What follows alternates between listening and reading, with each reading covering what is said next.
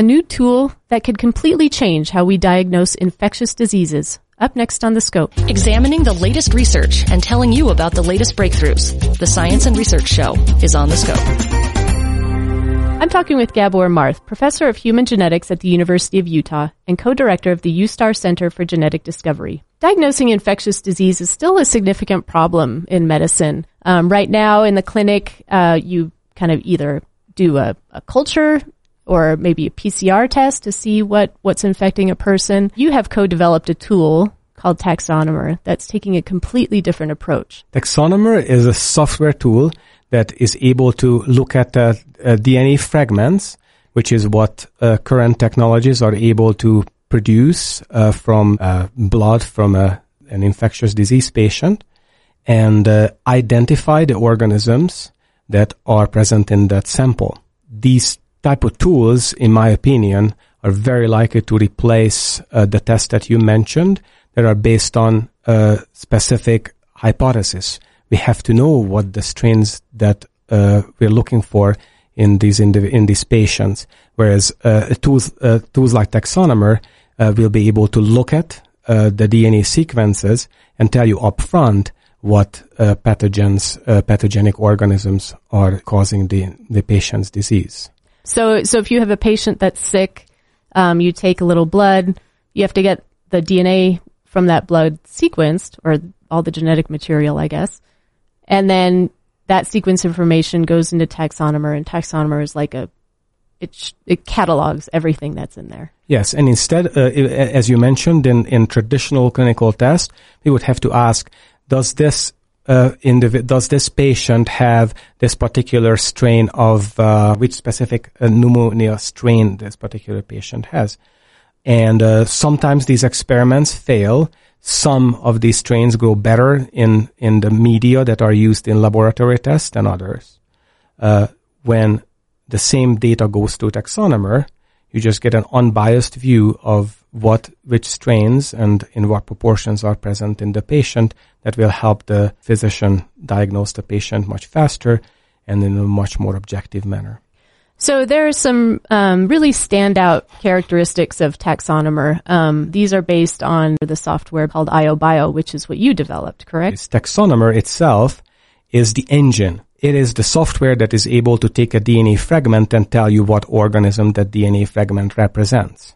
And it's married to IOBio, which is uh, a, a web-based analysis platform my laboratory is developing that allows interactive, real-time, and highly visual uh, representation of the data. So yeah, one way I've heard it described is it's like putting a supercomputer in the hands of your average user. I mean, it's, it has that much power behind it, but it's accessible on the internet. This is actually an accurate uh, description because the computational power that allows Taxonomer to run is, is, is, is enormous but all that is hidden from the user. It's what's called the backend of the architecture. So there's a powerful computer sitting in the background that uh, perform the computation a very, very ex- uh, intensive classification job. But what the users see is uh, almost immediate response and almost immediate results. And so before this type of analysis took a lot longer and probably had to be done by specialists, right? Uh, bioinformatics specialists. But now anybody can do it. Is, is that the idea? Many, many things that, uh, that the average user will be able to do. Of course, this is not to say that there is no no, no longer need for uh, more more involved. we don't need you uh, anymore. more involved analyses uh, and expert analyses. But uh, what Taxonomer will be able to do, it will be able to uh, give a, a, scientist or even a, a layperson an immediate view of what is the overwhelming, uh, what the, about the overwhelming characteristics of the data. So, for example, uh, we have examples of a uh, an Ebola patient, and when you look at the viral composition of that uh, of of the blood taken from this Ebola patient, you'll see that that pretty much 100% of the viral load in this individual is Ebola. So that's a very, very obvious and easily interpretable um, answer to the question uh, what uh, what's making this person sick. Well, and like you said, a, a, lot of the strength of this tool is that it's very visual. and that helps people take in information in a different way.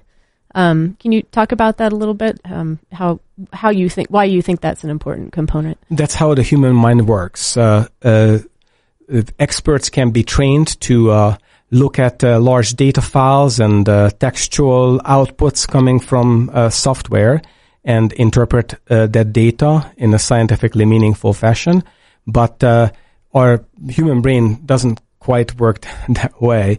We like to see things. We, we, we like to use the brain's uh, innate analytical abilities to, uh, uh, to, uh, to start, to look, to start from an image, uh, to develop an intuitive understanding.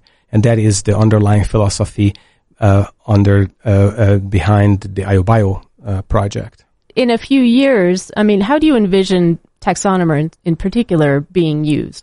Uh, I view this as uh, that its applicability is going to be very wide. This is going to be a, a, a, very widely and generally applicable tool. Some of the uh, some of the applications that we can foresee today uh, will be infectious disease identification in the clinic that will require expert review of the data. Moving forward, uh, the obvious application will be pathogen, pathogen identification in the field under field conditions once uh, uh, the technologies are developed for portable and um, and uh, fast DNA sequencing that can be used under field conditions.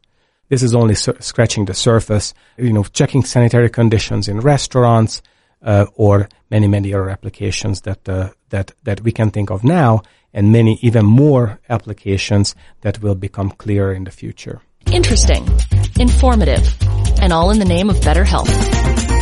This is the Scope Health Sciences Radio.